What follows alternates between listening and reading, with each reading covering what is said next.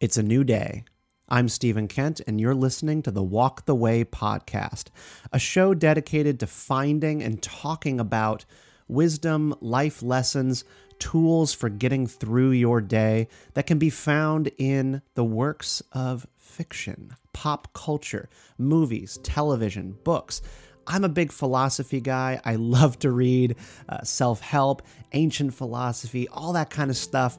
But the thing that I just find so cool about the ideas you'll find in those wonderful works of nonfiction, the stuff of our real world, is that a lot of them are going to be filtered out and found again in the stories that we tell.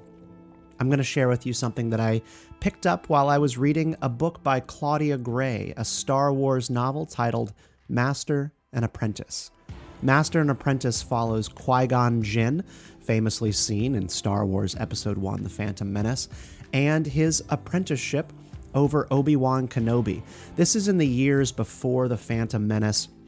Obi Wan is still quite young, and you might not pick up on this in the film, but these two really just don't get along. They're not made for one another necessarily, they clash. Qui Gon Jinn is a rule breaker. He is someone who doesn't defer to the Jedi Council in all ways. He views the Jedi Code not with contempt, but with great skepticism. Obi Wan is a little bit of a zealot. He's very Puritan about his walk with the Force and being a Jedi. He considers the Jedi Council to be above reproach, he considers the Jedi Code to be infallible.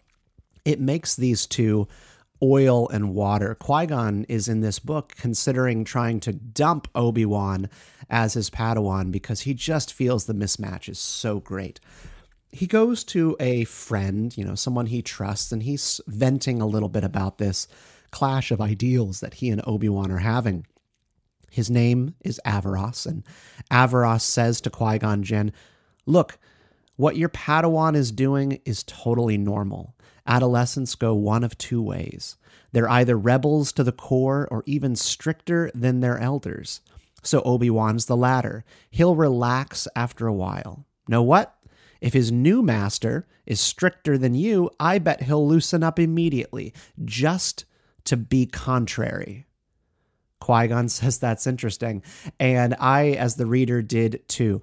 That last bit even if he were to go to a new master, someone who was far stricter than Qui Gon, then Obi Wan would choose to let up. He would then choose to be a rule breaker just to be contrarian. Have you seen that in kids, maybe your own young people, where they, of course, they, they walk in the footsteps of their parent and their loved ones, but only to a certain extent. They want to test the boundaries of who they are. They want to test the boundaries of what's acceptable. And in you, the parent in particular, they see both a guide, but also a warning. They look to you as this is a person who takes care of me. This is a person I love and trust. And when they say something, I believe it to be true. But also, I see all of your faults. I see everything that's wrong with you. I see all the ways in which you're a hypocrite. this is what every adolescent does to their parent. And it just, you know, they pick at them bit by bit. Uh, I certainly am experiencing that with my own child as she uh, becomes, you know, a teenager and, and becomes 13 years old.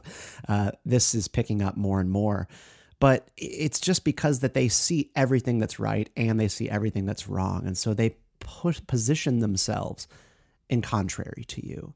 And qui-gon jinn had to be reminded of this. He had to be reminded that what your padawan is doing is normal. Adolescents will go one of two ways. They're either rebels to the core or even stricter than their elders. And i have seen both. I i'll tell you i have seen kids who you know, have got like the the very conservative parents, of course, and then they go the very stereotypical route of being some goth teenager, atheist and liberal arts student or something like that. But I have also seen the children of kind of very liberal, liberal hippy dippy type parents uh, end up with a very conservative, straight laced child. Uh, I've seen one of my one of my friends' families has not one but two of those, and I think the hippie parents are just like, "What happened?" But it's just because kids see the best in you, they also see the thing in you that they don't want to be. They want to be their own person, and they might go in the opposite direction. Doesn't mean they don't love you, doesn't mean they don't trust you. They're just not you. This is the way. Hey, thanks for listening to Walk the Way. This is a podcast based on the This is the Way Substack. You can find the articles that inform this show and, and these monologues, these readings to you over at thisistheway.substack.com. We're a small, tight knit community of people who love finding philosophy and advice in works of fiction. We spend a lot of time doing Star Wars, Avatar The Last Airbender, Lord of the Rings, The West Wing, just to name a few. So come join us. It's free to subscribe. You join the community, you get connected with a bunch of people who have like minded interests, and uh, we do this walk together. You know, we find lessons on living in our favorite stories, and then we talk about them, share, uh, and grow just a little bit day by day. We'd love to have you over there. That's thisistheway.substack.com. Come subscribe for free.